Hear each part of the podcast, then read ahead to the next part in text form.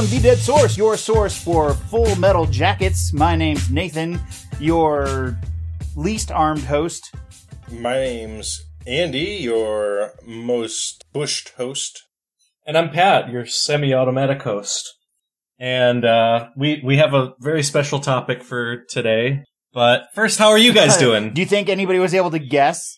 I'm good. I had uh, my uh, trek out to the store again today. It's always a harrowing experience. Word. I, I, I've been working. A lot of people are not really taking things terribly seriously. There's a lot of people at my job who don't wear a mask unless they absolutely have to. They'll wear it under their Yeah. nose or just on their chin. Why have it at all then? like it's my goodness. It's it, I don't know. it's, just a flu, bro. It's just a flu. They're like, well, it's so uncomfortable to breathe. You uh. you know what else is uncomfortable? I, Dying. I don't know what to tell you, man. Uh, you h- hospital beds. And here's the thing: the only people who are bo- who who are coming out because they need cars right now are not. There's a lot of older people coming out right now. So it's it's literally like the very least you could possibly do. It's actually less effort than washing your hands as much as you should.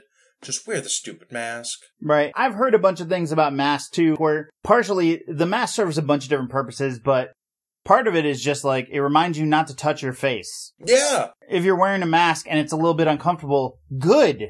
That's it doing its job. Yeah. Well, I think the main I- thing is like airborne pathogens. You don't get like spit molecules from other people's breaths or coughing.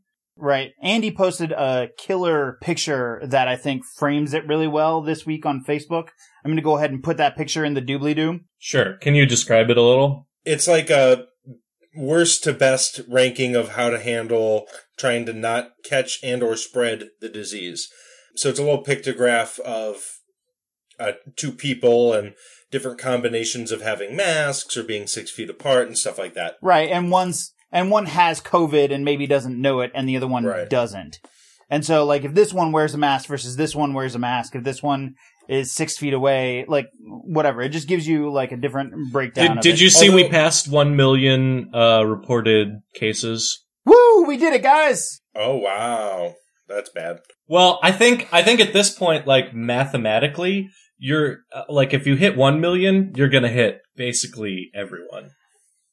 Well, yeah, it it's so unwieldy to try to contain that at that point. Um, and that doesn't even account for the unknown cases. Yep. Right. Um, No. So I like the one that's going to go in the doobly doo, but there's also something that's a little bit better for our medium of audio podcasting that I could share. A little meme I saw going around that I think illustrates things pretty well. So if you imagine, you know, you're out in public and you're wearing pants, but a naked person comes up and starts peeing directly on you. Yeah, you're wearing pants, but you, your your leg still gets wet, right? So I don't know that that's a great example, Well, but I think hold, let me finish. So then, next step, right? Imagine if someone comes up wearing pants and they try to pee on you. Well, they just get their own pants wet and you stay dry. So this is what how masks basically work. It's a very big painting with a broad brush, but this is the idea behind the masks is if I am possibly have COVID-19 or co- coronavirus and I might spread it, if I'm wearing a mask, that's going to protect everybody. It's not going to go past the mask, or at least in theory, depending on how good the mask is. that is a gross and fairly accurate way of describing it. Also, think about how much being six feet apart helps in that situation too. It's a lot harder to get peed on from six feet away. Wow. You know, that that's a good example. Anything else? Oh, oh, uh, I have a thing. It was my 13th anniversary. Yeah, congratulations. hey, nice. Thank Congrats. Ooh, that actually, I have a thing. Uh, so, and I haven't, we haven't really talked to anybody about this yet, but we made the, deci- Caitlin and I made the decision last night to, uh, to postpone our wedding Right. Uh, until next year. Um, it, it's the best, it's the time where, you know, any closer and we're gonna not have the kind of options available to get a date that we want and things like that. Yep. No, Right. good So- for good. Better to just pull the plug now. It's such a hard decision, but also clearly the right one to make. Yeah. Well, and and there's a lot of ancillary benefits to us as well, like a little extra time for us to lose some weight for the pictures, a little extra time for us to save up money, and you know, Sure. I mean, we like so. I am happy about that as well on a personal level because that same weekend is Toledo Pride uh, Mm. that m- my sister, my family basically puts on, and they're starting to come to the realization that even if they wanted to, they're probably not going to be able to hold it this year. Yeah. It brings out last year it brought out almost twenty thousand people to Toledo, Ohio. Wow. Like there's barely barely twenty thousand people live in Toledo, Ohio. I was going to say that double the population. so it's it's just it's interesting. So the idea is like now thinking about like what does that look like? Yeah. What like how do you put on because you still want to do a virtual version of some of this stuff and what does that look like? So So, Hmm. did you grow up in Toledo? I did. Yeah. I Okay. did. I mean, I so I, I I've always loved the Mud Hens. It's always a fun little minor league team. Um, Mhm. I love going to minor league baseball games, but I'm sure you could give uh, but uh, a better. You know, you've probably been there a dozen more times than me. But we were uh, driving through to Michigan recently, a couple years ago, and we decided to stop for lunch at. Tony Packo's? Yes, thank you, Tony Packo's. I completely. I was like, blanked. that's the one like nationally known uh, Toledo Toledo uh, institution. So I'm a and, and Caitlin is too, but I, I'm a I'm a lifelong fan of Mash. It's oh sure, one of the greatest shows ever made, and and of course uh, Corporal Klinger uh, is from Toledo and is always talking about things from Toledo like the Mud Hens and Packo's, and I just really always get a kick out of when movies and TV shows and stuff reference Cleveland or, or Ohio because I feel like it's such a humdrum kind of place in Mhm. general. So I'm like, oh, that's So the funniest yeah. thing, so for the longest time, Jamie Farr was like one of the only celebrities to come out of Toledo. So everybody in Toledo talked to him to the point where, I mean, I haven't uh, flown out of Toledo airport and going on 20 years. But you know, when you go to the airport and you hear that, like, make sure no one has messed with your bag and make sure, like, the safety thing, it was, it was Jamie Farr Jamie No. Farr in the airport, like, hey, this is Jamie Farr. Make sure to come out to my golf classic this summer. And also, don't let anybody mess with your bag. like, that's so good. That's fantastic. Uh, and we, we have a few others now, but yeah. Fact check, fact check, fact check. And so I said, that wasn't fruit punch. oh, hi there. I didn't see you. Famous podcaster and former Toledoan Nathan here to tell you that past Nathan couldn't be any more wrong about the talent that Toledo has put out over the years. First of all, we had Katie Holmes, former Toledoan, former Scientologist, and former spouse of Tom Cruise. We had Tom Scholz, the founder of the sensational musical group Boston. We have Scott Shriner, the bassist of Weezer. Anita Baker, singer of the 1986 number 2 US Billboard R&B chart single Sweet Love. Not to mention not one, not two, but three Playboy playmates, Cynthia Myers, Jan Roberts, and Runa Lucien. And saving the best for last, that's right, from MASH, After MASH, and the 2007 TV Christmas Spectacular, A Grandpa for Christmas, and the annual Women's Professional Golf Tournament on the LPGA Tour, the Jamie Farr Toledo Classic, TV's Jamie Farr. Psst, you know, I know I'm goofing on Jamie Farr a little bit here, and it's all well and good, but I do actually really love the guy, and his golf tournament has raised nearly $7 million for local Toledo area children's charities, and he's actually pretty great. Anyway, what a goof.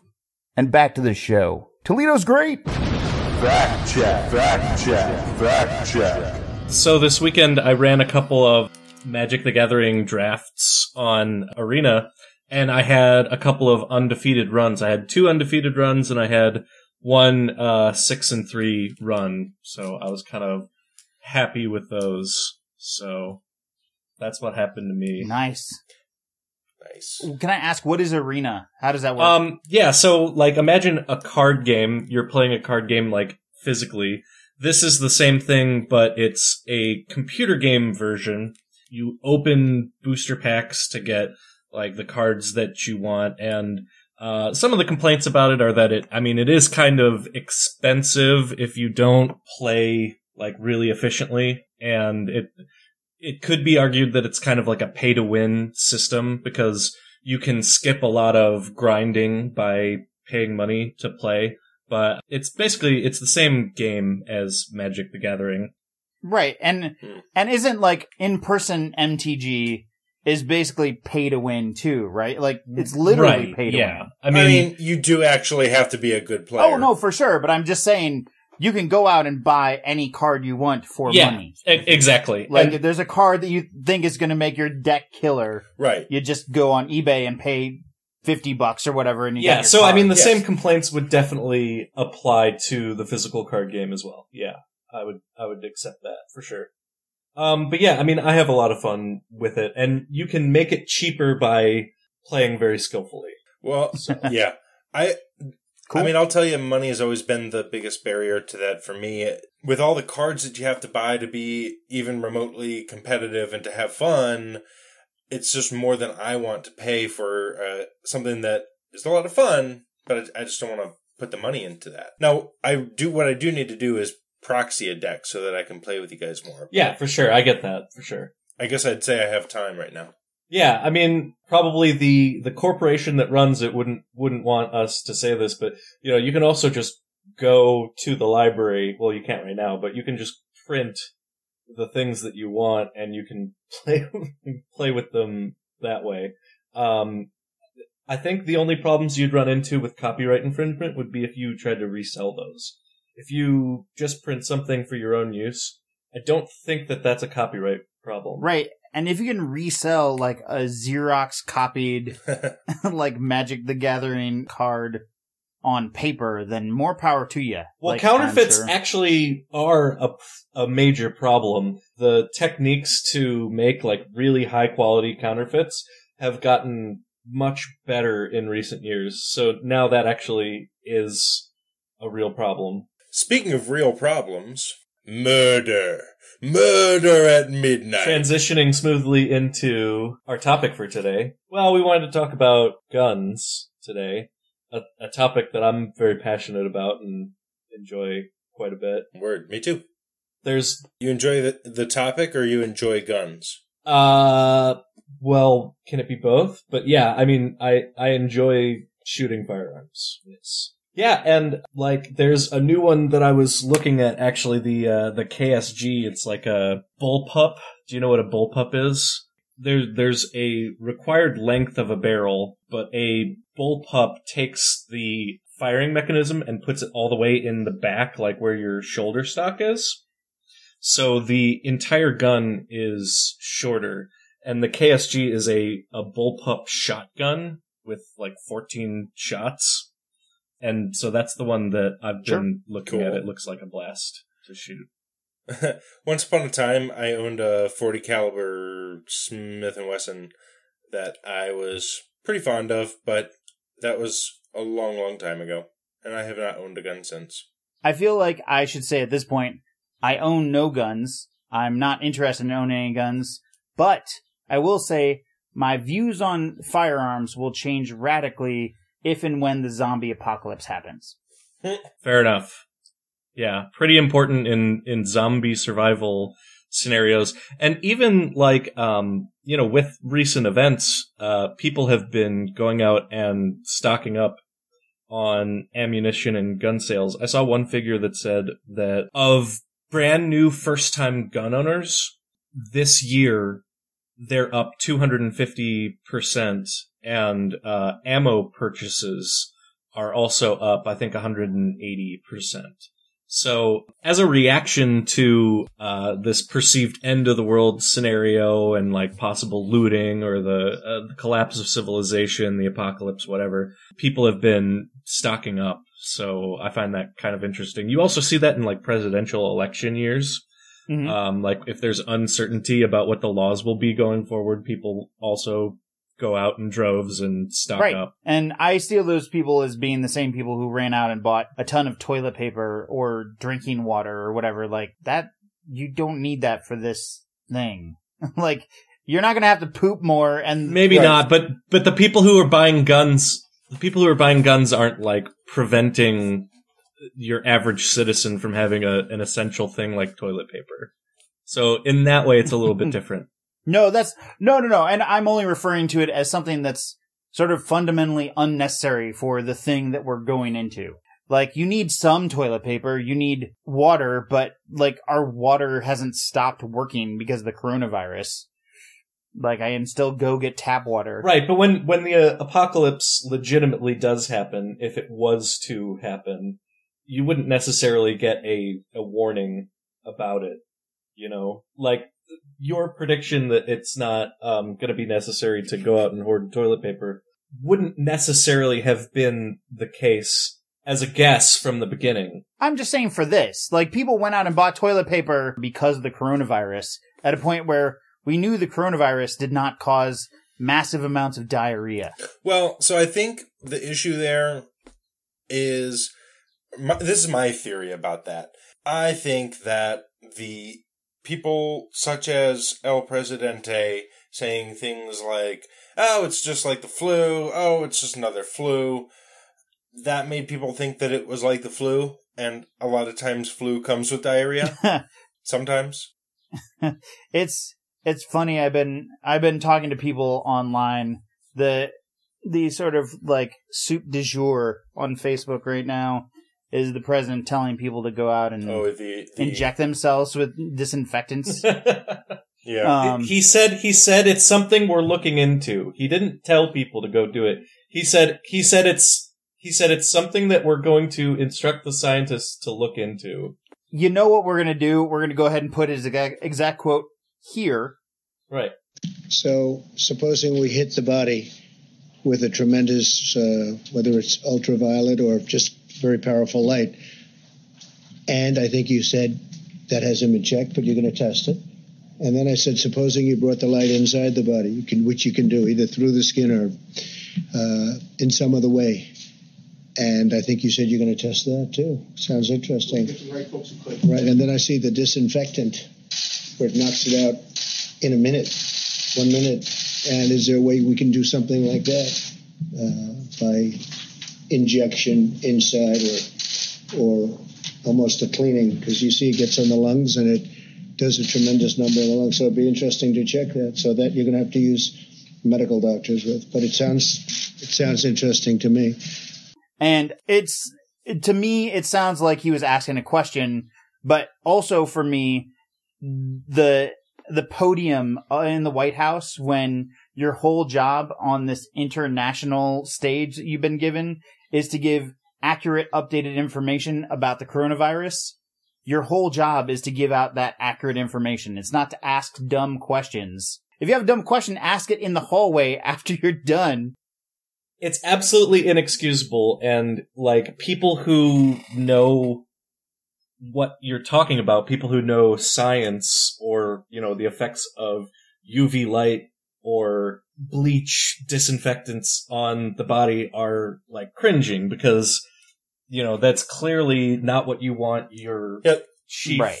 There's all kinds of reasons why it's crappy. Uh, So I have three main complaints about those press conferences. Wildly in- inaccurate information, wildly inconsistent from press conference to press conference, or even just within the conference when the doctor says one thing and he says another. sure, sure. And he spends an inordinate amount of time talking about stuff like immigration and Mexic- the Mexican border wall and stuff like that during these press conferences that are supposed to be about the coronavirus. Like it's a coronavirus press conference and he's talking about these other things. I'm going to go ahead and suggest that we should go ahead and talk about this next week. Uh, just because I would like to talk about it more. Uh, I actually today- feel like I wouldn't mind spending maybe 15 to 20 minutes on it every week just to check in.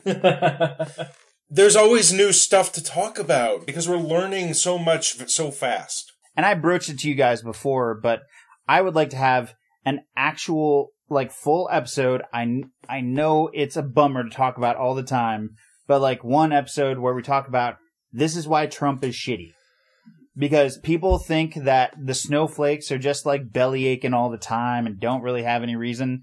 I would like to have an episode where we just go through like step by step, like this is why he's a bad guy. Yeah, I mean, uh, I think I think we've had that episode several. I feel like that's every episode. We could, we could bring it back up. that's just every episode, though. We have definitely not. But the nice thing is, if we had that episode, we could have less of that episode Well- moving forward. Let's go ahead and talk about guns, shall we? oh, I would love to. So, how, my th- I thought it might be. I brought out my Mhm. pocket constitution for dramatic effect, and I thought it might be a great starting point to just read the Second Amendment. Let's do it. Sure. Amendment 2. A well regulated militia, being necessary to the security of a free state, the right of the people to keep and bear arms shall not be infringed. Seems pretty Now- cut and dry. All right, good episode, guys. It, it does. There's a couple commas in there that I maybe should have stated because they're in kind of curious places, Uh-huh. or at least one comma is in a very curious So- place. But we can talk Yeah, about let's that look at it. later. Um, but that's the that's the text of the amendment. So how here's here's going to be the first thing, and I'm not not trying to set you guys up, but I genuinely want to ask: How does what we have now count as a well-regulated militia? What do you mean? What we have now? The, The freedoms, the way, yeah, no, the the way normal citizens are allowed to own guns. How does that represent a well-regulated militia? I think it might be a good idea to just kind of review the basics of what that exactly is. What are what are is a typical citizen's right when it comes to purchasing and owning a firearm? How far do those rights extend right now? What are what are the limitations, etc. Because to be honest, I haven't tried to buy a firearm in a long time. I know in vague generalities what the it looks like, but I would love to review the the nitty gritty of it. Pat, I'm going to say you're probably most familiar with this from a personal standpoint. Do you think that's accurate? um, At least a process on how to get one. yeah. So there are background checks that you you use your government issued ID, and they check and see really just to see if you have a criminal record. We've had proposals for laws that are about mental health and wellness and, you know, making sure that they're called red flag laws, like people who are talking about orchestrating an attack or people who express suicidal thoughts that um, that they would be restricted from getting a firearm. But those laws have generally been struck down in most areas. But you also have local laws from municipality to municipality. So while you can concealed carry in a certain state, you might not be able to concealed carry in another one. Sure. And I think New York, maybe this is a place to fact check, but I believe that New York has banned the owning of handguns uh, for for the city of New York. Ah, Yeah, no, I can totally look that up. Mini fact check. New York state law does not require a license to own or possess long guns, but does require a permit to legally possess or own a pistol. However, the city of New York has its own set of laws and requires permits to own any long gun or pistol. Fact check. So it varies from state to state and from municipality But to you- municipality. You go in, you say, I want to buy this gun. They say, here's a background check. And then you wait some amount of time.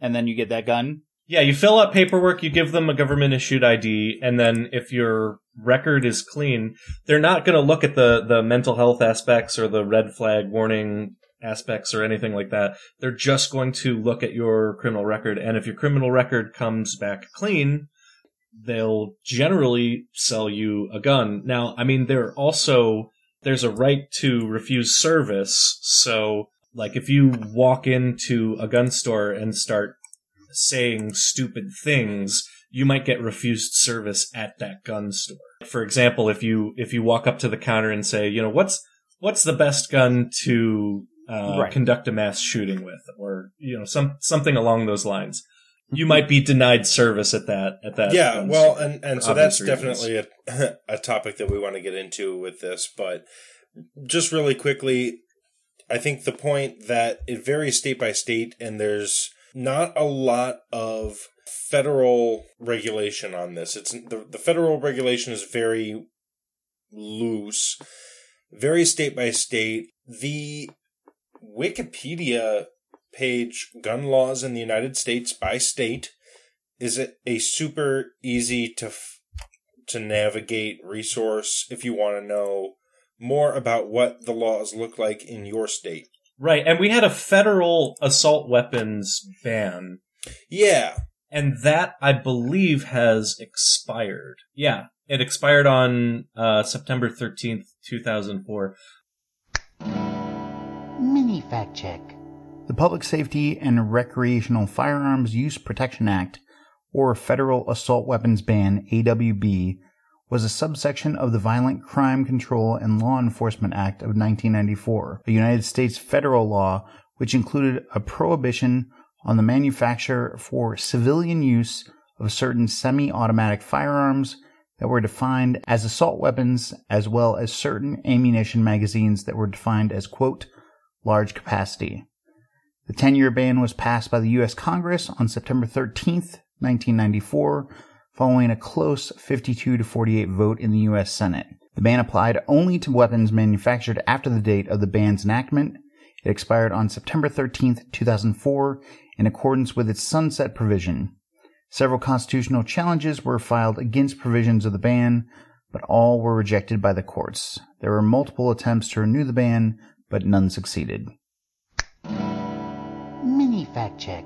You also are not allowed to own a fully automatic, and I don't think that you can buy a suppressor without a tax stamp from the government. So, But there's still things The like that the uh, tech- bump stocks available, if I understand correctly. um, no, actually, bump stocks have somewhat recently been uh, made illegal. Oh, that's interesting. Yeah, in in 2018, uh, bump fire stocks were made illegal. Well, that's fun. So, I mean, to anyone Okay. who might not know what a bump fire stock is, um, it's it's essentially a way of turning a weapon into essentially an automatic. So, as you hold down the trigger, the recoil mechanism of the gun will move it back and forth.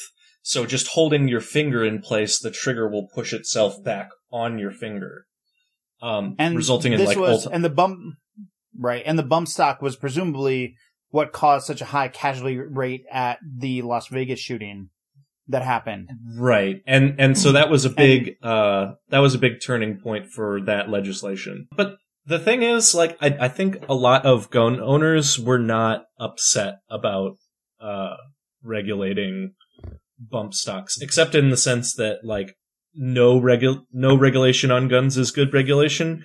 But bump stocks I don't think were incredibly popular. It was kind of like a scapegoat. I think it was something that gun owners were kind of like, well, you know, okay. Generally, I mean, I'm the liberal one, right? And like, I feel like I have a weird view on guns compared to a, a lot of people on my side of the fence. I don't have a problem with gun owners. I think most gun owners are pretty good. Most gun owners are normal people. I think the NRA is poison. I don't think they represent normal gun owners. And the problem that I have is we clearly have a problem with gun violence in this country. And what we get from responsible gun owners is silence. There's nothing. So we want to address this problem and one side is screaming about getting rid of guns, gun control, things like that. And the other side is thoughts and prayers. Well, so And we get nothing. I, I think the NRA as a like single issue voting body, I think that they do a good job in protecting gun rights in the United States. I think gun rights are important, so I can see how that difference in paradigm would clash with yours if you don't think gun rights are important. And sure, and I'm not I'm not opposed to that part of it. What I'm opposed to is they do not seem to represent the views of their membership very well. They if their goal is to protect gun rights, I think that's great. But in this day and age, if they continue down this path of not talking about anything, not being willing to engage on this issue, something's going to get done without their input all like eventually there's going to be another shooting. There's going to be a last straw at some point. And what I would like is I would like gun owners to get involved in the conversation. Like, what makes sense? Because schools getting shot up is not okay. Is there something that we should be doing? Like, how should we do that? And I would like them to be part of that conversation. Right. I don't think that's unreasonable. I think everyone agrees that, you know, school shootings are not just a part of everyday life that, that school shootings are terrible tragedies.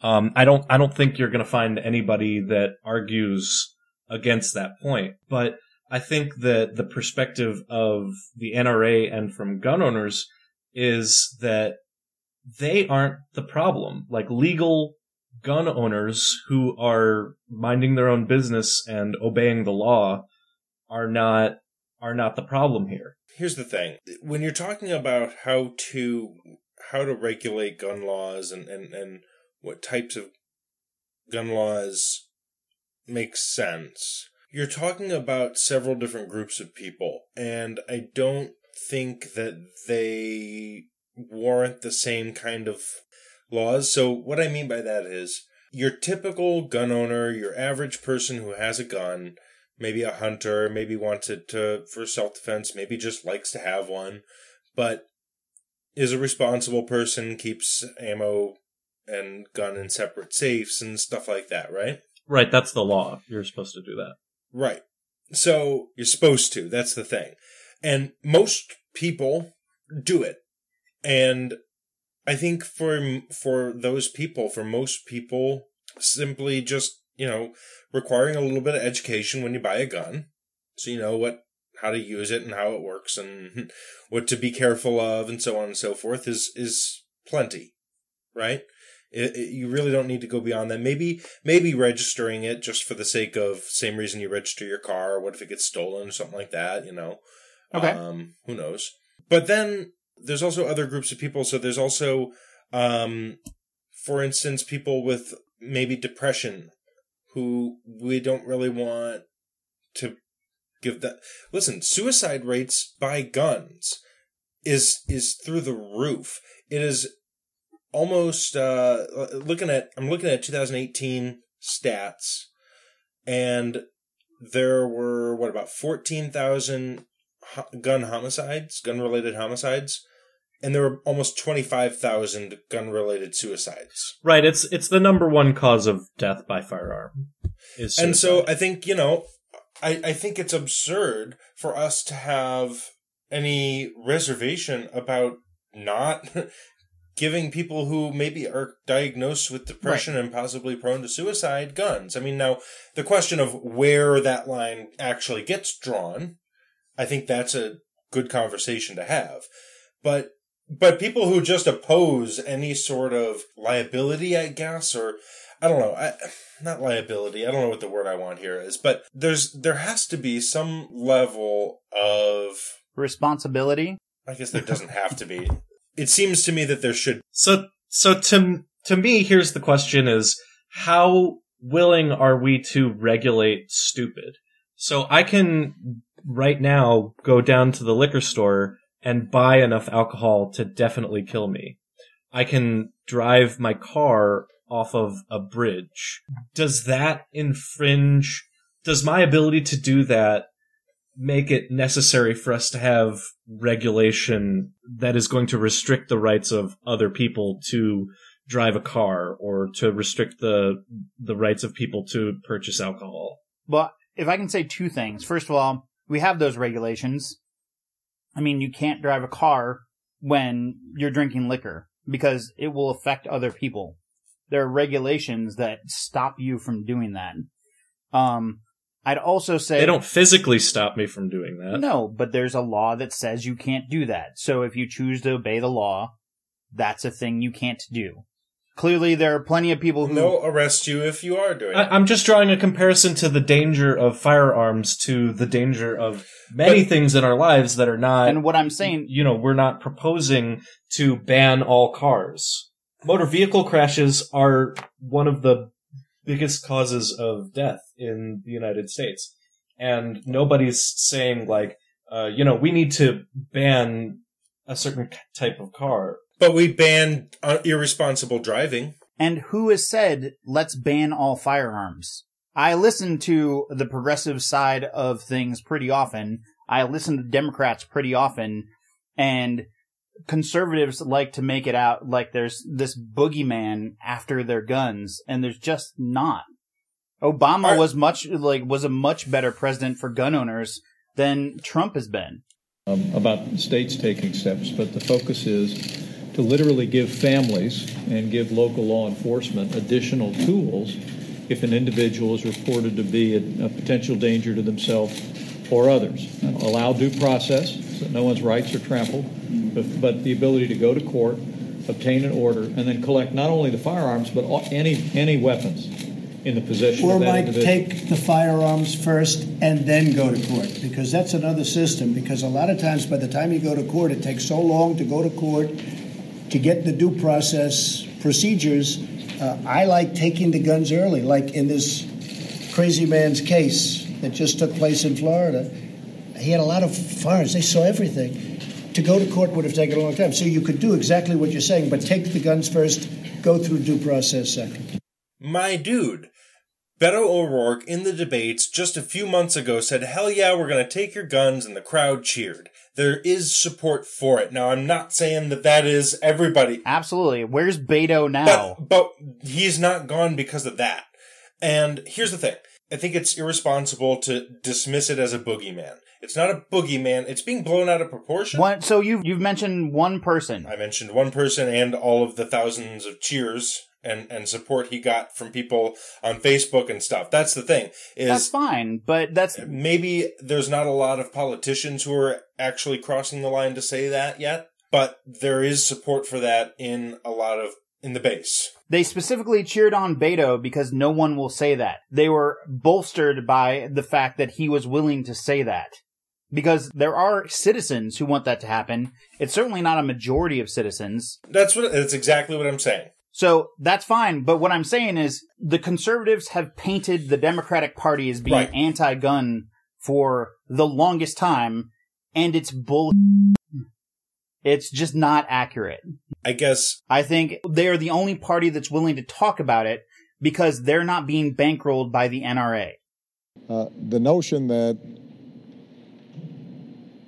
I or Hillary or Democrats or whoever you want to choose are hell bent on taking away folks' guns is just not true. And, and I- don't care how many times the NRA says it. I'm about to leave office.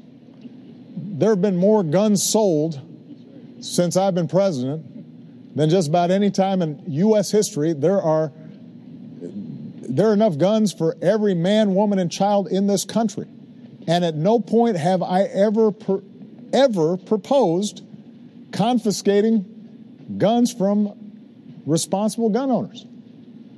So it's just not true. What I have said is precisely what you suggested, which is why don't we treat this like every other thing that we use?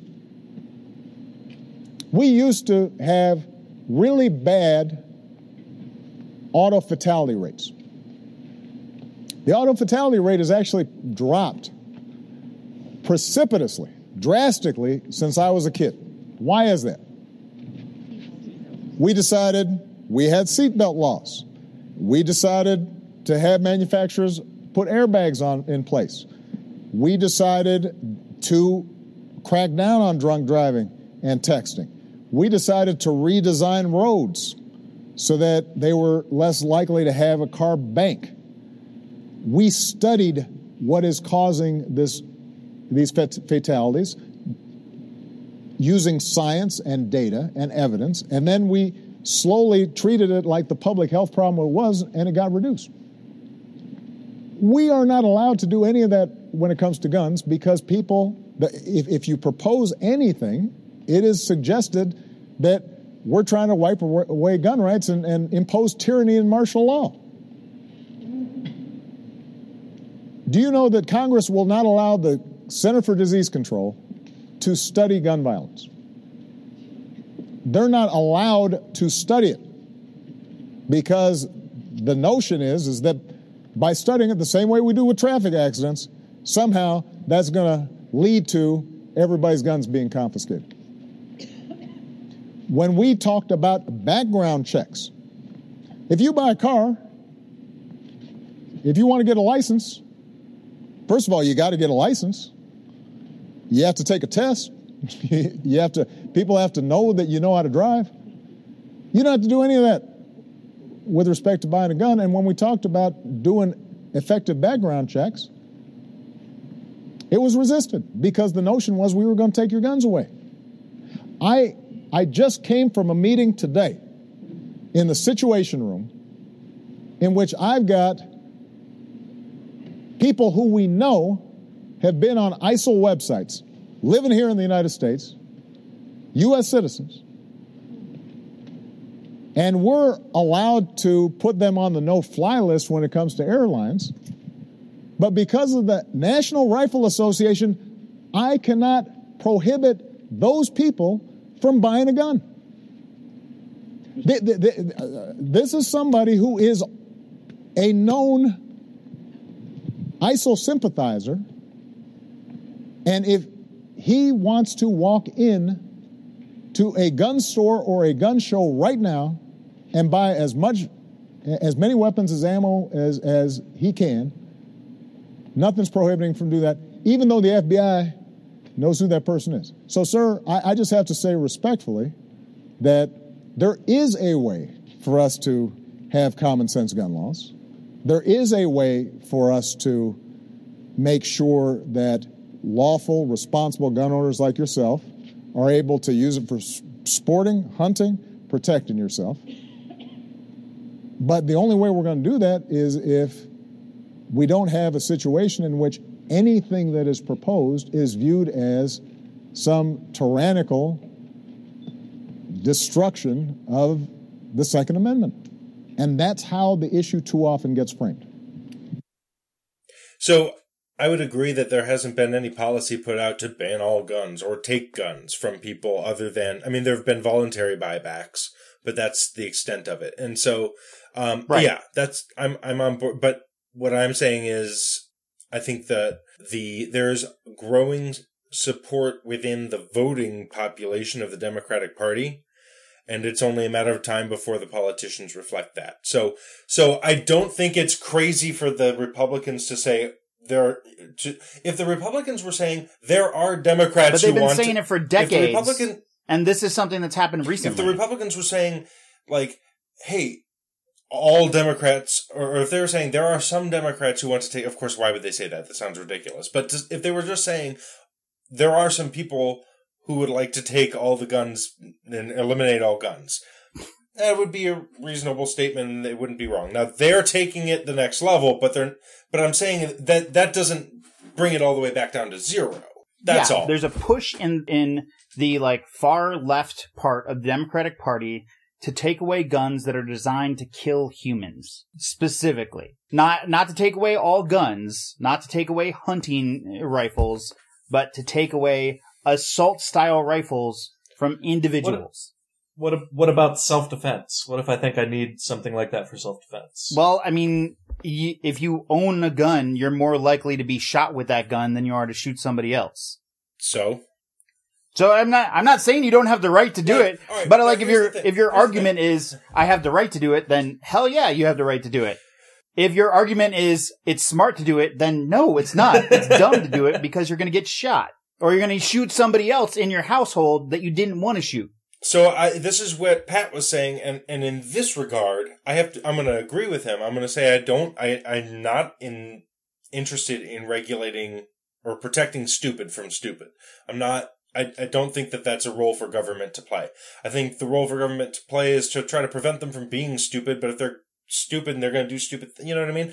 So, um, you can't tell people in regards to that decision of like, look, I know that statistically I'm more likely to use to, for this gun to get used on me than for me to use it on someone else. But I'm going to go get it anyway. If you're going to make that stupid decision, that's you have that right to make that decision. That's your right as an American. Hell yeah. It's stupid. I agree with you. I think it's kind of dumb. I haven't. I, I wouldn't mind owning a, a firearm, but I wouldn't even keep it in the house. I would store it at, at, in a locker at the range or some something like that. I, I think I'd probably keep it But, in the front yard just so that way I'd have easy access to it in case I needed it. Yeah, there you go. Right. No, it wouldn't be for protection. It would ju- for me. If I were to get another a gun again, it would just be for going to a gun range and shooting to Oh yeah, let off some steam. and Pat and I have talked about like we never ended up doing it, but I'd be totally willing We to should go do to a gun range and fire off some fire off some rounds. that would be. We could record a little bit of an episode there. yeah, maybe. I'd be, be totally kinda up for that because the thing Um, is, I am not. So I want to say a couple of things if I can. Um, Let's because let's been go tomorrow. Let's holding my go. tongue Oh. about some stuff Okay. anyway. So I want to go back for That'd a second to me wanting gun owners to be part of the conversation because as of last year, as of August of last year, there had been 114 mass shootings in the United States since 1982. Of those 114, 85 of them were done with legally bought firearms. So 72% of mass shootings in the United States have been done with legally purchased firearms.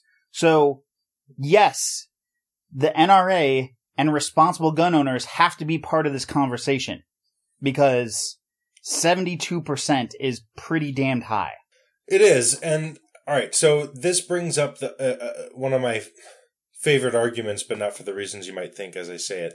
Um, about not regulating guns. People say, "Well, the criminals don't care what your regulations are," and yeah, I know.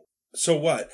To me, that's a flat argument because arguing futility, arguing, oh, you're wasting your time, is, is a very flimsy argument to me, I guess. It just doesn't hold much substance in my mind.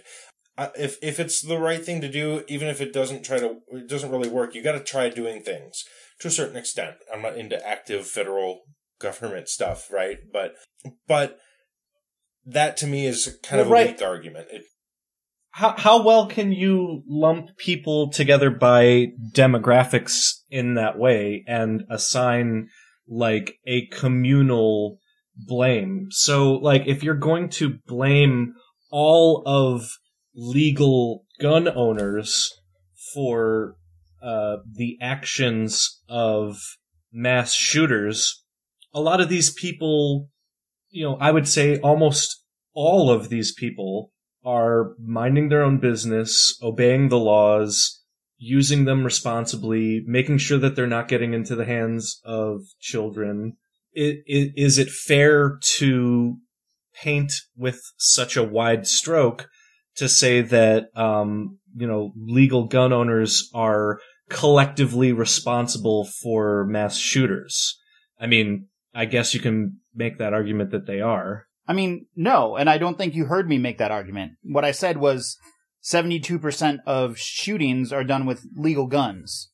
So Right. I'm not saying that it is their, it's not about them being I'm not blaming them. What I am saying is them remaining silent is unacceptable. They have to be part of the solution. the way it pictures in my mind is like a Venn diagram. And in one circle, there's legal f- firearm owners, legal gun owners. And in the other circle, there's responsible gun owners.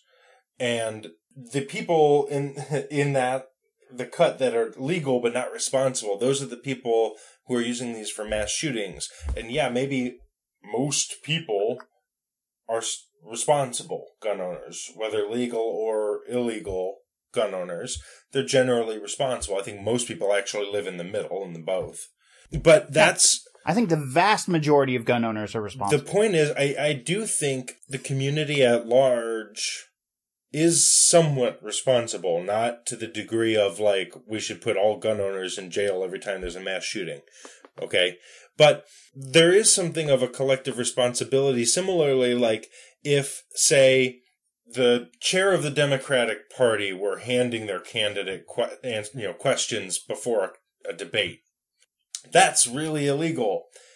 But the party at large that puts up with that, that allows that, or that that is willing to allow that to happen, so that they can also get their power. Are you are you specifically referring to when CNN did that thing He- for uh, Hillary Clinton? Yeah. Yeah.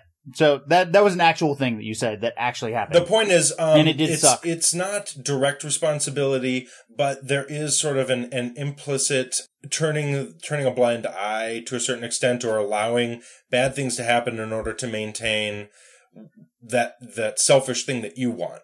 Right. So uh, when you do talk about like these these red flag laws, or like let's say, um, you know, if you went to your therapist and you told your therapist like, you know, I'm having suicidal ideations, and and then the therapist enacts this law that says that you can't own firearms or that you uh, shouldn't have the firearms that you own now.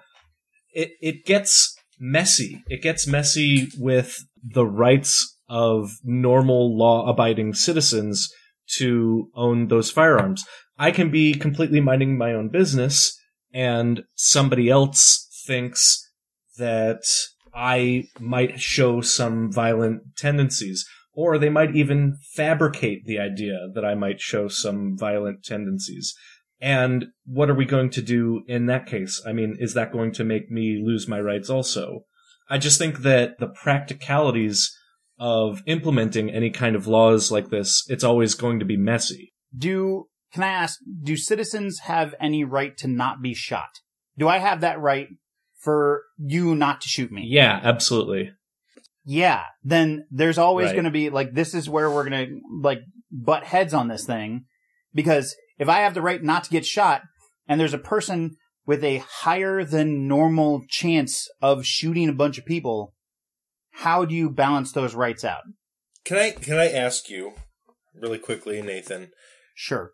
Do you recall 9/11? What which one? There's Uh, one 9/11. like oh, 2001. Yes, yeah. You Yes. said you would never forget. I I didn't I didn't forget. I remembered 9/11 last year Okay. too. So and and and I understand that these are not going to. It's not. A, it's it's Not a one to one comparison. I'm I'm assuming I'm in, assuming that you're not I- setting up some sort of giant giant scarecrow where like I'm going to be called Hitler here in a second too. no, no. Okay, so I I, I want to make just a comparison a little bit to. All right, you remember the whole issue of Bush and Bush's administration claimed that there were weapons of mass destruction being developed in Iraq, and that's why we needed to preemptively go to war Yeah. to stop them from going to war when he with us. when he lied to the American people and how he's a, a war criminal. Yeah, I remember right, that. exactly. Hold on to that thought. But let me ask you this, right? If I we we know looking back, we know he was lying, or at the very least, he was given the wrong information. Benefit of the doubt, I guess. I don't know. But if let's say he wasn't lying, or we just didn't really necessarily know, but the evidence seemed to support that what he was saying. Let's just say, Sure. Okay, I realize that that is not the No, no, case, but I- it's just I- I something take your we point. lived through, and we can. Let's say to. Iraq did have So- like let's say Saddam Yeah. Hussein had weapons of mass destruction in Iraq and us going in could Yes. potentially stop that. How would you have felt about that? Would you have felt like that would have been justified or not? And and I realize that that's. I I didn't I didn't have a problem with us going into Afghanistan. I mean that's that's your analogy Yeah. right there. We we went in, uh, to Afghanistan to uh, take out Bin Laden. Mm-hmm. Yeah, yeah. So. I didn't have a problem with that. I had a problem with Iraq because it was manufactured, and you could tell it was manufactured before we Yeah. went in. And a bunch of us, I I went to D.C. to protest because I knew George W. Bush was a huge liar, and they couldn't provide any amount of proof of anything that they were saying. But I protested it here in Cleveland. Exactly, and I, I'm not saying that you needed like nobody had to to like be on the right side of history or whatever. right. Does that does But- that relate back to gun rights? Although Biden was on the wrong side of that history. but Right. Okay. So I, I well, we'll let Andy make his point, but no, I think your the best analogy is no, I did not have a problem with going into Afghanistan because there was evidence that Bin Laden was in there, even though it didn't flush out. Us staying in Afghanistan for as long as we did and committing the atrocities that we committed, I'm not okay with that. Right. Sure. Sure. Sure. Sure. But So how does this connect back to gun rights? the comp- well, what Pat was kind of saying about kind of preemptively, right? What can we do preemptively before we actually know for certain about certain things? Yeah. Before we have a very a fully clear picture of things. What kind of action, how much how many rights can a government take away from a person on speculation? So here, I want to bring up a, a bunch of stuff because I, I think, yes, you, you, you make a good point and there's not going to be, we keep on wanting to frame this, not us, but as a, as a society, we want to keep on uh, trying to frame this as if one thing is going to fix it. If we go Yeah. ahead and give people who have mental issues, if we give them additional support, that's going to fix it. If we go ahead and take guns away from like gun owners, which I'm not uh, like I'm not in favor of, or at least I'm not in favor of taking all guns away from all gun owners. That's ludicrous, and we shouldn't do it. But we keep Luda? there's there's a bunch of different things that are thrown out there. Like if we if we do this one thing, problem solved, and Hmm. it is incredibly complicated what we're dealing So with I've, here. Oh, yeah. I've heard arm Well, all the it- teachers, the problem which is- is also a, li- a ridiculously Oh my bad, the dumbest a thing ever. ridiculously bad idea. Oh, Well, that was- unbelievable. That was Trump. Uh, so Yeah. he's very Was- dumb Well, and says very that was not of dumb just- I think That I've was heard not that just long Trump. before Trump was That was uh even. The NRA put that out too. The NRA officially good. recommended it. I think I've made it clear how I feel about the NRA too. They also have Okay. very dumb ideas. They also said the only way to stop a bad guy with a gun is a good guy with a gun. Uh, and clearly that's not true. Um, it. It's a way. no, uh, It is the only way. the only way to shoot an innocent civilian at a restaurant that's being robbed by a bad guy is for a good guy with a gun to stand up. So here's the- if I can if I can move on to the next point I wanted to make. Okay. we were talking about regulating stupid, and that's exactly what I want to do. But I don't want to do it through taking away people's guns. What I would like to do is people who own guns, at least the type of people who tend to be problematic in these situations, are these they they want to be the hero. They want to be the, these action types. In case something happens, if I want to defend my family, or I defend the people in this bank, or I want to defend whatever. If there's a if there's a shooter where I am, I want to be able to help out and uh, be a positive, like a force for good to stop this other guy or woman or person. And I don't like, I think that's a dumb reason to own a gun, but I think it's fine. But the problem is what those people need more than the gun itself is the training to be able to do that properly. They need to not be treating these things like toys, which I think an disproportionate number of people who are problematic shooters. Does that make sense? Like, I'm not saying every gun owner is like this. What I'm saying is the types of gun owners who are like this don't have enough training. And I would love to see people have, like, if you want a, a concealed carry permit, you also have to take a certain number of hours of training to be able to get that. that And the eight hours that they're, the eight hours that are required now is nothing. oh, okay. It's nothing. I was gonna say that's a thing Like, that exists people- is is taking training. If you can look up on YouTube what those trainings consist of, and they're garbage. Like a lot of them don't actually take the whole eight hours. A lot of them don't have a like a curriculum that makes any sense. A lot of them don't have trainers that actually believe in the training. It's terrible. It's not good. And so here's what I'd like. I would like responsible gun owners to jump in on that conversation and say, Hey, let's not take guns away from people. Let's go ahead and make those people better equipped to handle those guns in the right way if they do end up in this type of situation. As a general rule, I always I, I believe in education as a cure for a lot of things, as a as a significant cure for a lot of things. Certainly not the end all be all, but I would actually tell you I even think it would be great for high schools to offer an optional, you know, doesn't have to be mandatory, but offer a gun safety class that would be, probably have to be conducted off site, obviously. There, you know, other stuff that you'd have to do to do that, but I think that making that education available to people, how to be safe with guns, how to use them, in, and you can't have too much of that. You can't have too much education and training. I think the only way that makes sense is if your goal is for everybody to have a gun. and that's clearly that's not my goal.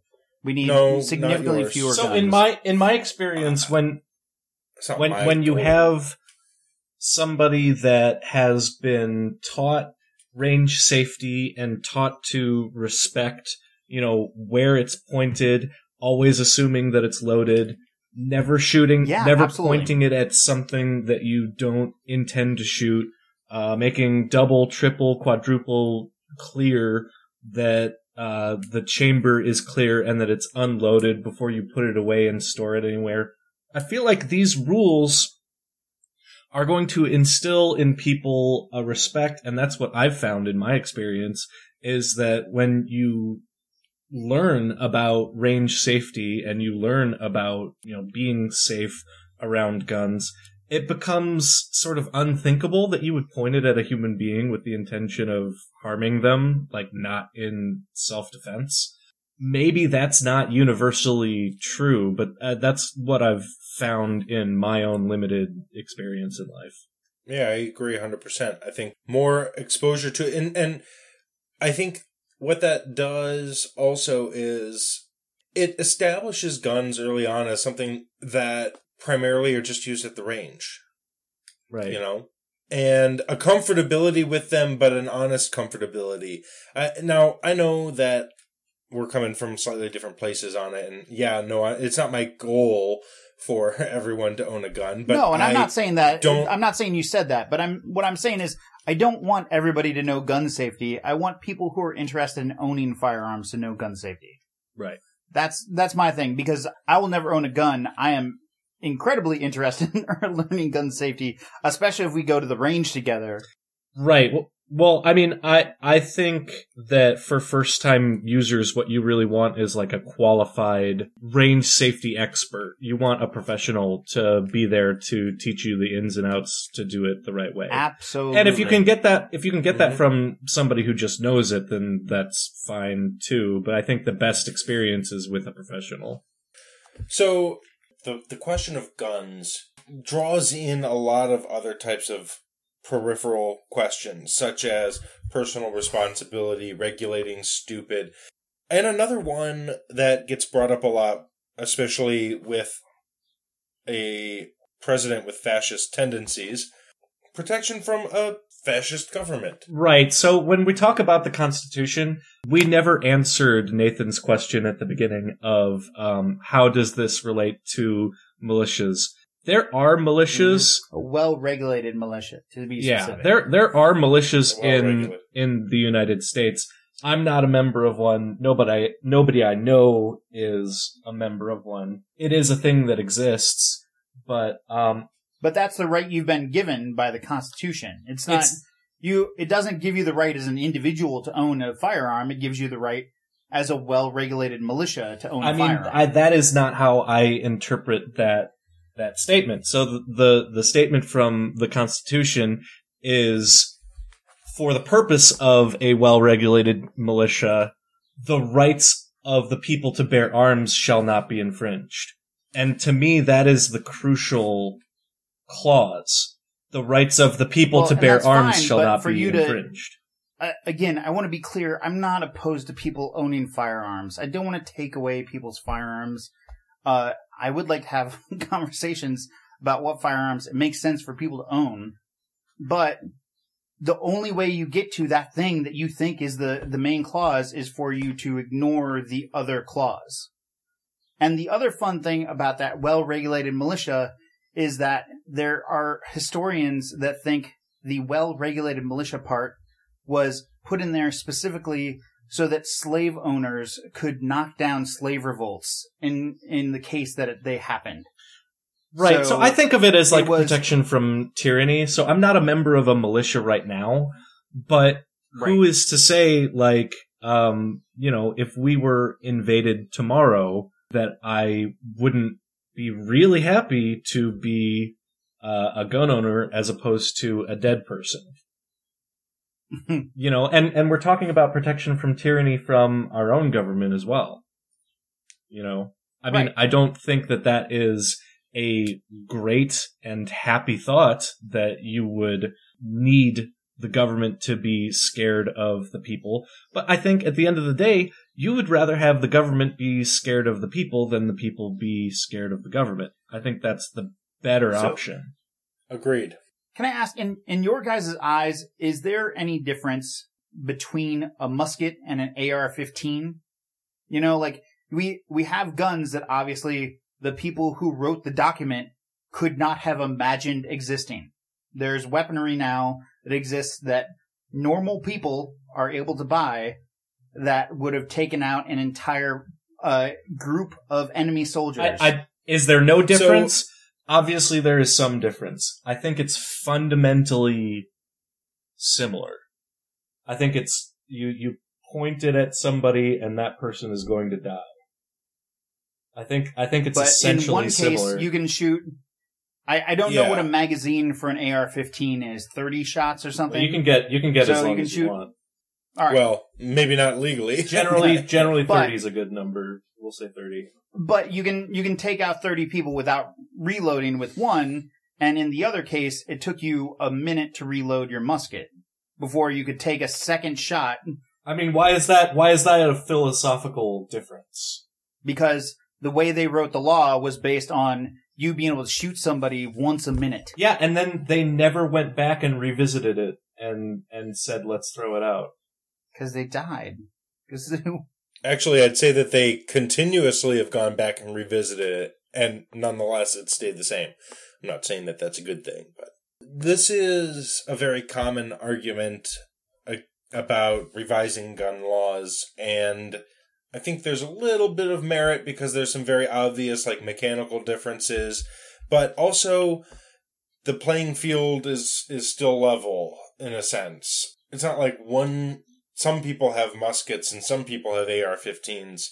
Everybody's got the AR-15 now, or what you know what I mean the the the high tech advanced new guns. okay, So in the interest of self defense, which is what essentially the law was, the original amendment was written for, whether from a personal invasion or from like a tyrannical government or something like that. I think the level playing field of those invaders is what's really relevant. So if somebody's breaking into my house, they've got, you know, maybe 12 plus 1 handguns or AR 15s or who knows what, but they've got the same kind of thing that I probably would have if I were a gun owner. okay. And so that's why I just don't think that that argument is super strong. But I mean, you don't you don't have I don't, and I can't dismiss it either. I can't dismiss it either because there's definitely like I mean- these guns can kill hundreds of people in the blink of an eye, and that is uh, something that has to be reckoned with. I mean, is there is there any thought out there as to how we address mass shootings? Is there like is there any thought because this is a problem, it's not a level playing field when you're listening to a music concert and there's a guy 20 stories up shooting down at you. You're not shooting with a musket. I understand. Well, that's that's illegal. That is outside the scope of the law. You're not allowed to do that. You You're don't not have allowed a, to murder You don't have a right to a mass shooting. It already is illegal to murder Excellent. people. So what is the purpose of that gun? What is the What what is the purpose of designing that gun that way? Because I would argue that is exactly what it's intended Well- to do: is to shoot rapidly fire at human beings. not quite? It's not. A, it's not a. And- it's not a gun intended It for is. hunting. An AR-15 is actually a a hunting gun. It, it is not even that. It, it, it's not that extravagant of a hunting gun. Now, It's called an assault It's n- rifle. Not. It- well, colloquially, it It's is. the. What do you think AR col- stands for? AR does not stand for assault rifle. It stands for Armalite rifle, which is, I believe, the name of the company that produces it. Armalite. Well, that is interesting. That that is me proven wrong on that. But so I am that's the thing. I'm perfectly with you with like assault rifles and military style rifles. Those are made for those are made for killing people. And those really need to stay in the military as far as I'm concerned. I'm on board with that. The AR-15 is actually not one of those. Contrary to popular belief. Interesting. And I will say, I did I did throw out AR-15 because it's like the only gun that I could remember off the top of my head. Yeah, but AK-47s are not legal. Now what? But So- like, Pat, what do you Uh, think about that? You actually can buy. Oh, no kidding. 47. You can't buy a full. You can't buy a fully auto AK-47 because you can't buy a fully Right. auto anything. You can still Um, buy a. Can you still buy yes. a semi-auto, like a three shot? The burst fire? Uh, you're talking about a burst fire. I don't think so. Um, Okay. so semi-auto, semi-auto just refers to you um, don't have to.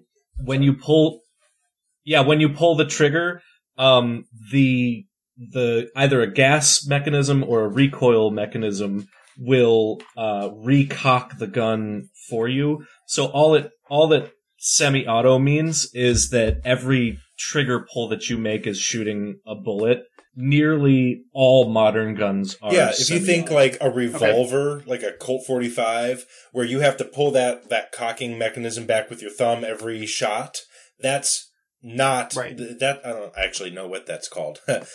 What's the term for that? That's- but that's that's, not how a that semi-automatic. That, that's a, but then say take like a, that's called a double A that's called a double double action but then take a Glock and a Glock moves the next bullet right in there and you just keep pulling the trigger. You don't have to do anything in between trigger pulls. Boom, boom, boom.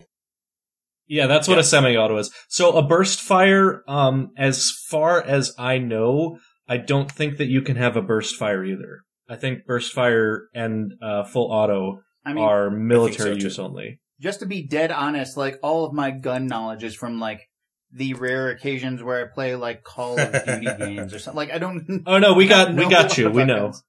But but the point is, Andy just said that he's fine with banning weapons or like limiting weapons that are intended to kill people, and I assume that you're not in that same boat. Uh, I, I'm not there. I'm not there at all. Um, so I think that for the purposes of a well-regulated militia, even if I'm not in a militia, I think if I needed to be in a militia, you know, today, like right now, because the country's being invaded, I would want the latest technology, the most advanced that is possible. I would want the state of the art.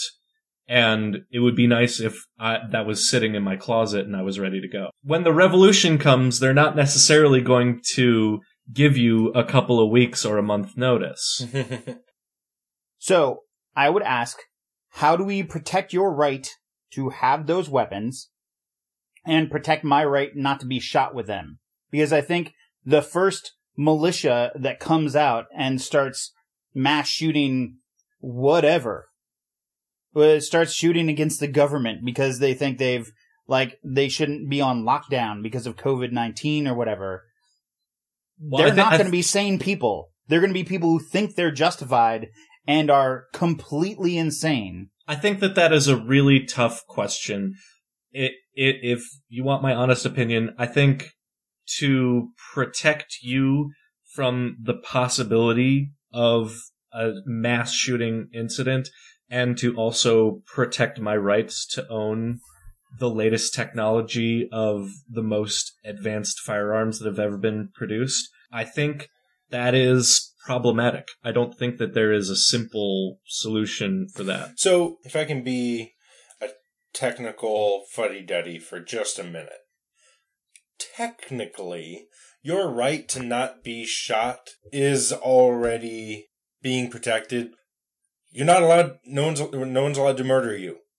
It is already illegal to murder people, whether with a gun or a knife or anything. And so, We have a police force that is protecting Yeah. you from that. We also have a military that is protecting So- you from that from like rogue If you states. want- So, but to- 114 mass shootings say that's not if working. though here's the problem there's so many problems here's a problem the only way to use gun regulation to eliminate that chance of you being shot is to actually get rid of literally all guns military and otherwise the only way to bring that to zero Right, and then criminals would still be able to get them on the black market. Like you would never you would never Yeah. get rid of that problem. yeah they would have to not be existent guns would need to just be thanos You- away You might majorly reduce it, but No, you, won't, you won't eliminate them entirely. Like cartels we're- will still have them.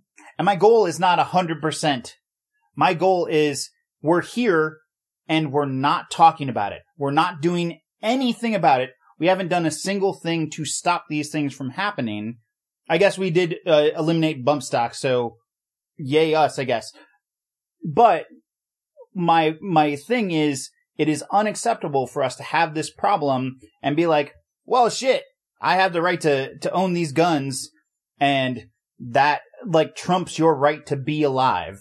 So too bad, so sad. I don't want to be a part of this conversation.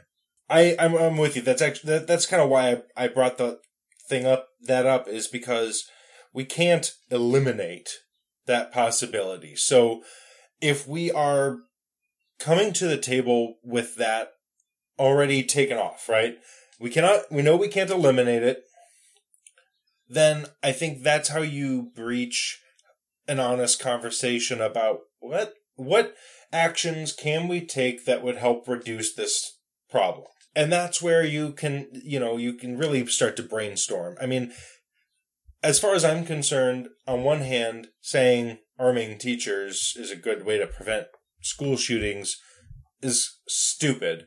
It, it, when it comes to i mean brainstorming like fine give me any idea let's explore every option and figure out what the best ones are and let's go move forward with those Thank you. Yes.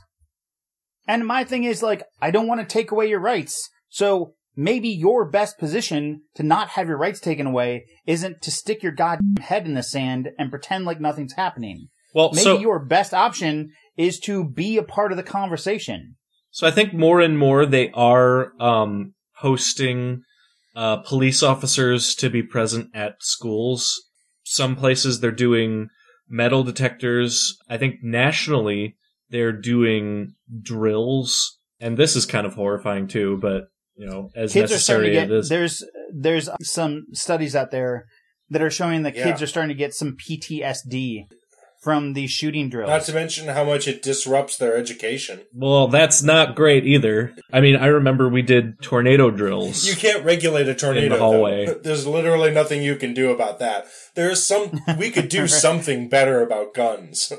I do ima- imagine some bureaucrat like holding up a piece of paper like cease and desist as he gets picked up by a You twister. clearly do not have a warrant. But can- or a warrant, a permit. Can you imagine being a kid nowadays and and at school they have school shooter drills?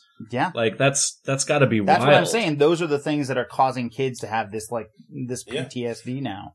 It's crazy. Well, I mean that's that's as much of an a, a solution that we're offering as anything else. I think that's a better solution than saying we're going to arm all teachers. I can go ahead and like look like no what what I'm saying is I think responsible gun owners need to get into the game. They need Okay. to like they need to come up with responsible solutions and if, like and it's fine for them to be part of the conversation and at the same time feel like this is not my fault but I still want to be part of the solution. So can we can we move this forward to the point of like what would you suggest? Like what what do you think is a good solution?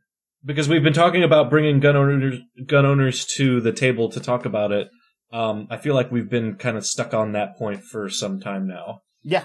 So but that's I mean that's the thing. That's, That's, your the first thing. solution. That's Okay. that's my first solution. I think when we come back to this, the the problem is it is incredibly complicated, especially for our country, because we already have these hundreds of millions of guns, and we're still selling millions of guns a year, and we're still pushing this as a good thing for people for us to have as many guns as possible in the country. I think that's bad, but that's it's not like me thinking it's bad isn't a reason to enact legislation. I am. Can you say that one more time for the people in the back? so, like I said, I think that's a bad idea. I think thinking that we should have as many guns as possible in the country is a bad idea, but it doesn't matter if I think it's a bad idea unless there's data to back it up. It's not a reason to push legislation Yeah, on people. I don't like something is not a reason to legislate against it. Um, Right. so I want to. I know we don't have a lot of time left for right now, but I want to take a slight. I think we'll clearly turn. revisit this in the I think future, so. though. Um, yeah. I want to. I want to take a left turn because uh, gun control and and restrictive gun laws actually have a very racist history. And I'm not talking about like 200 years ago history. I mean like in the last 50 years racist history. Like last week. So yeah, um, because uh, a lot of times the minority communities are, and, and listen, I'm not an expert on this, so I'm going to just kind of paint with a broad brush here a little bit. But one of the big things is that those gun reform laws often make it much harder for minorities to to get firearms and, and protection. And simultaneously those are people who are in areas where there's a lot of regular um, violence and, and criminal activity. And so it not only hinders their ability to protect themselves but you know added to all of the other racist laws that have been put in place um, it, it really makes minority just living a life as a minority in america a very dangerous thing Right, and and none of those laws are going to disarm the criminals. That's a point we've made like three or four times today. but it does make it yeah harder for honest people to Well, and it is something that we're not going to be able to like flick a switch or snap our fingers and have this go away, but it is something we can start working on. It is something we can move in the right direction on. We're we're not going to be I don't know Sweden or Australia anytime soon where we take everybody's guns away. That's not that's not going to be an option for us. But we can start moving in the right direction. And for me, especially in our country with hundreds of millions of guns, it makes sense if you want to own one of those guns, you need to be educated. You need to know how to use that gun in the situations you want to use it in. whether that's going to the gun range or shooting a concert in Las Vegas. Probably not that second one. No, wait, no, not that, not that. Right. I mean, I, I want to make clear that, you know, gun, gun owners, if I may speak for all gun owners, which I obviously don't, but I, I think they condemn in the strongest terms any kind of these incidences. I think that there's not really much difference in the condemnation for these acts. I don't think anybody is a big fan of these things happening. Um, you know, Right. they're terrible It- tragedies and They have thoughts and prayers. I don't need thoughts and Well- prayers. I need them to come up with some solutions because again, 72% are done with their guns. With legally purchased guns. It's not each individual's responsibility, but it is their responsibility as a group because it's coming from their guns. So, right that's that's the exact point that i take i take difference with is that there is a collective responsibility at all as if we all even knew each other especially the idea it that doesn't it doesn't matter. If you get if you get the rights you get the responsibilities too. That is part of it. And i'm not saying literally all i'm asking for is for them to come to the table that's that's what i want. So i, I and think instead we get wayne lapierre and his bullshit and the nra like acting like nothing can be done nothing can be discussed. It's terrible. And they're being represented in terrible ways. Or they deflect it to make, you know, uh, they'll say, well, it's not, uh, it, these are people with mental disorders. But then they also do absolutely nothing to improve the mental health care in the country. So, you know, it's it's all Right. about what can we do to get away with doing nothing as far as the NRA and the Congress people that the NRA owns are concerned, which Right, is most and- of them. it'd be nice to start working on some best practices. Because I think a lot of this stuff is going to have very little effect. like it's it sounds like you're assigning collective responsibility by generality like just as as if they're all associated with each other and collectively responsible because of a demographic I I don't think they're responsible for the shootings. They're definitely responsible for their lack of input. There's two things to this. You, Yeah. I'm not saying you're responsible for people being shot unless the, they got your gun from your gun safe that was had a one one one one password or whatever, or under your bed. But I am saying this shit has existed for decades now, got 114 since 1982, and I haven't heard a peep from the people who are in charge of these things and keep on making the opposite argument. So they are not responsible for the shootings. They are responsible for getting involved or not getting involved, as the case may be. It's not, yeah, they're not responsible for the shootings, but they are responsible for uh, leaving alone a system that allows those shootings to continue to take place. I think that sums up my thoughts pretty well. You guys want to, like, you guys want to sum up your thoughts too? Sure. So, I mean, I, I think in general, when you are blaming a sweeping demographic of people for the actions of individuals, Uh, if we changed what Again, demographic we're we were talking to, I think you would take great offense to the same argument being made. So, Well, if they're all like had a similar skin color, probably. so I mean, I just, I don't, But- I don't that's not true of gun owners. And again, we specifically said they're not to blame. Actually, actually, it is kind of true. More than half of those mass shoot- mass shootings have been white people. Right. But- So so why don't we ask white people to come to the table? Um, why aren't white people doing more about this? Well, because 72% Right. of them were committed with guns that were purchased legally that are being grabbed from apparently legal gun owners' homes. So, in general, the the gun owners are not doing enough to keep their guns secure. yeah, I mean, maybe we should make sure that everybody is being more responsible with them. I think asking people to be more responsible with them would be great. I just don't see that being particularly effective.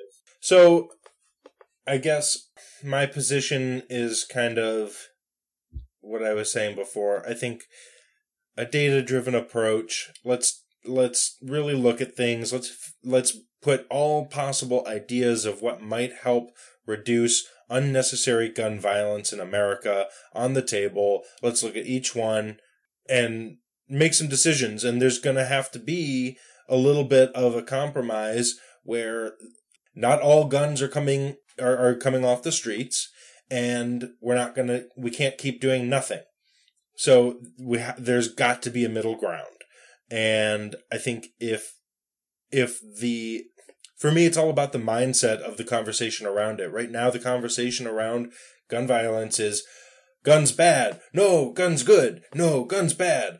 And like it's really Right. it goes nowhere. And that's my biggest problem. If we actually if people if if congress and and just whoever anybody who can was really just having an a, a, an intellectual intellectually honest conversation about this we could find some things that would help improve things there's no magic bullet but we could make progress If there was a magic bullet, then gun owners would want it, though. Ah, ah. um, I have one other thing to say really quickly, which is uh, I have some issues with. We started this right out with the with the Bill of Rights, you know, the, the amendment, Second Amendment, and the Constitution itself, and I have a couple issues with that anyway, which is that the the Constitution, first of all, is not infallible. It was written specifically to allow slavery to continue. Right. Like there was there were a lot of pro- like so so saying that there's a problem with the way that the Constitution was uh, is should not be blasphemous. Yeah, Um, these people who deify the founding fathers are ridiculous to me. Like they're just Eh, people, and They were very smart. and the best thing that they did with the Constitution was allow it to be changed. that was my second point. That was going to be my second point. I just slapped into the microphone. Sorry. No, I, I, But that was going to be my second point because the whole that not only were they fallible, but they knew they were fallible, and they specifically set up ways to improve on what they did. Right. So we are being irresponsible if we aren't always evaluating the Constitution and finding ways to improve it. Right. Well, Mic I would drop. I would say that I, I would say that as long as people are exercising their rights to come out and vote, and we find out what the people think about it, that is the best solution. I think that if enough people are still voting on a single issue to protect their gun rights, that's something that needs to be respected if we're going to operate uh, in ways that are preventing and stopping these mass shootings that we should be doing it in a way that's mindful of those constitutional rights. So this gets into something that we can't talk about now, but I, I, I, my, the bone I have to pick with that is we don't vote on the issues for the most part. We vote on representatives who then vote on the issues. And those representatives are awfully susceptible to getting bought out by the by special interest groups, in this case specifically the NRA. So people's vote I don't think actually matters very much in all of this. Yeah, and if I can just say, I think those representatives are not always good at getting to the precious moments of what we're dealing with. Ah, I see what you did there. I see it. nice. A plus transition. Precious moments. So, anyway, guys, uh, I had my anniversary yesterday. It was a very weird anniversary. I love my wife so much. In fact, while recording this episode, she uh, she stopped and got uh, dinner for us, and she brought up on a tray some dinner for me to eat here because I'm sitting on our bed in our bedroom. So she's fantastic. Aw. But we had our uh, 13th wedding anniversary, which is uh, how how has it been 13 years? I don't Hey, understand. congratulations. Thank you. But we uh, ordered pizza from Dewey's, which is our favorite pizza joint in town. I made brownies with uh, my stepson Charlie. Uh, I made a big old salad to go along with it, and we watched uh, 1984's Robert Zemeckis film "Romancing the Stone" with Kathleen Turner, Michael Douglas, and the ineffable Danny DeVito. I love Danny DeVito. And it was Is that the one with the I'll have what no, she's having? you scene? you were uh, thinking of when Harry met oh, Sally. that's when Harry met Sally. Uh, Romance in the That's Stone. It's it's a really weird movie. It was super fun. It, it it was just a fun sort of like old '80s movie, action movie, and like Robert Zemeckis is phenomenal. He's so good. So that's I guess romancing the stone is my precious moment, and my wife is my precious moment of the week. Aw, that's really sweet. Um, so my my mom is an artist. Uh, she Oh, does that's like good. paintings all the time, and she she did this really cute painting. It's of my uh, grandmother who has since passed away, putting laundry up on a laundry line, and my little sister, um, who must have been really really young in this picture. Um, she made a painting of the photograph and uh, it's really cute and adorable. And my mom's really talented. So you think that I'm would be really something that she'd be willing uh, for us to uh, take a shot of and put in the doobly doom? Absolutely, absolutely. I'll ask her, but I'm I'm I'd love, sure that I'd she love would to love see to that do painting. that. Yeah, it's pretty awesome. Cool. I have two, but they're kind of minor, precious moments. But so at my new job, there's like a big text chain, which is how they put the schedule out, apparently. Unfortunately, it doesn't really generally get abused. But on Monday afternoon, someone, and I don't actually know who because I don't have everyone's name in my phone. So it's just a number, just some coworker, texts the whole group, the whole office Uh huh. all employees and customers must wear masks at all times. Dot dot dot. Great SMDH. Which so like I I get this text and I'm I start reading. I'm like, oh okay, cool, all right, go- good, good. We're gonna wear masks. Shake my damn head. Great, shake my dick. What the? Are you kidding me? This dinklewad is complaining. So it it just really irritated me. And even though I'm the new guy, I kind of lit into him slightly. All right, I said I didn't. I didn't lay into him. This is gonna. I, I I tried to make it sound way cooler than it's going to. Now that I'm gonna read it. What'd you say? Um, but no, read it. Absolutely read I just said, I said a minor inconvenience in exchange for keeping ourselves and our customers a little bit safer. Someone else in the office liked that. And then I said, if nothing else, and make sure customers feel comfortable coming to see us. So it's simply the cost of doing business. it. Good. And I think that's no, that's excellent. The way the way you did that is excellent. It got across your point and was still diplomatic at the same time. Pew, pew, pew, pew. A re- related, we had to yell at Caitlin's dad for going out grocery shopping. He's had uh, a bypass in like the last two years and knee surgery in the last year. And he's in his 60s, I think. And he's going out shopping at Aldi to get alcohol. and meanwhile, we are going shopping for him. We have been going to the store and getting shopping for him and his wife, you know, for Caitlin's mom. Uh, they're, they're married. We go, they send us a list and we go buy their groceries for them so that they don't have to go out into public. But he did just so that he could get more alcohol because he was embarrassed at how much alcohol he wanted to buy. I'm like, God damn, dude, we drink more than you. It's okay. Like, just don't go outside.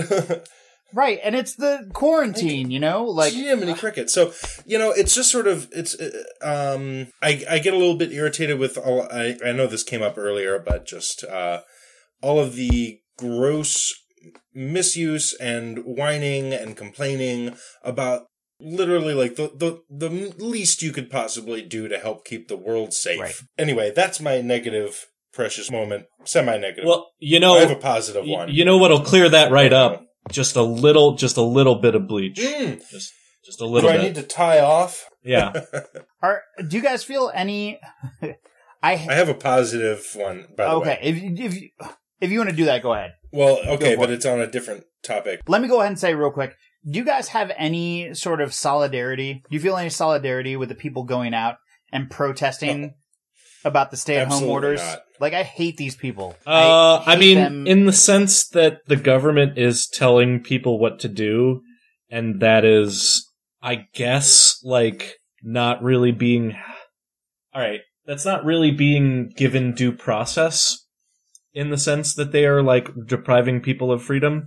But, um, no, I mean, that's stupid, Yeah. and if there's a quarantine, you should probably listen Like, to. I understand governments and politics, so I definitely understand the implications of draconian measures, no matter how temporary. Governments don't like to give up power once they have it, so on and so forth, right? This is, I understand all the Right. problems, but I also have a basic understanding of science and, I guess, medicine.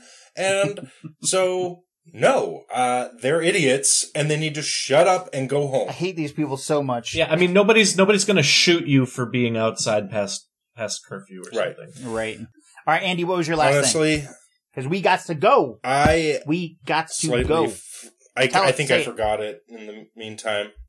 Um, damn it! It was a good one too. Um, Oh, I Oh, have this. I have no. this really quick one. Oh wait. go ahead, go ahead, go ahead. Oh no, my really quick one is. Uh, I was thinking about it, and I really think that I need to come up with a catchphrase. Hmm. Well, I, you know what? I hope that we gave you guys something to mull over this week. Okay, I love you, bye. We'll release a quick twenty-second episode when Andy remembers what he wanted to say. That will never happen. Yeah, there you go. We'll we'll tweet it out. Bye. Bye. Bye.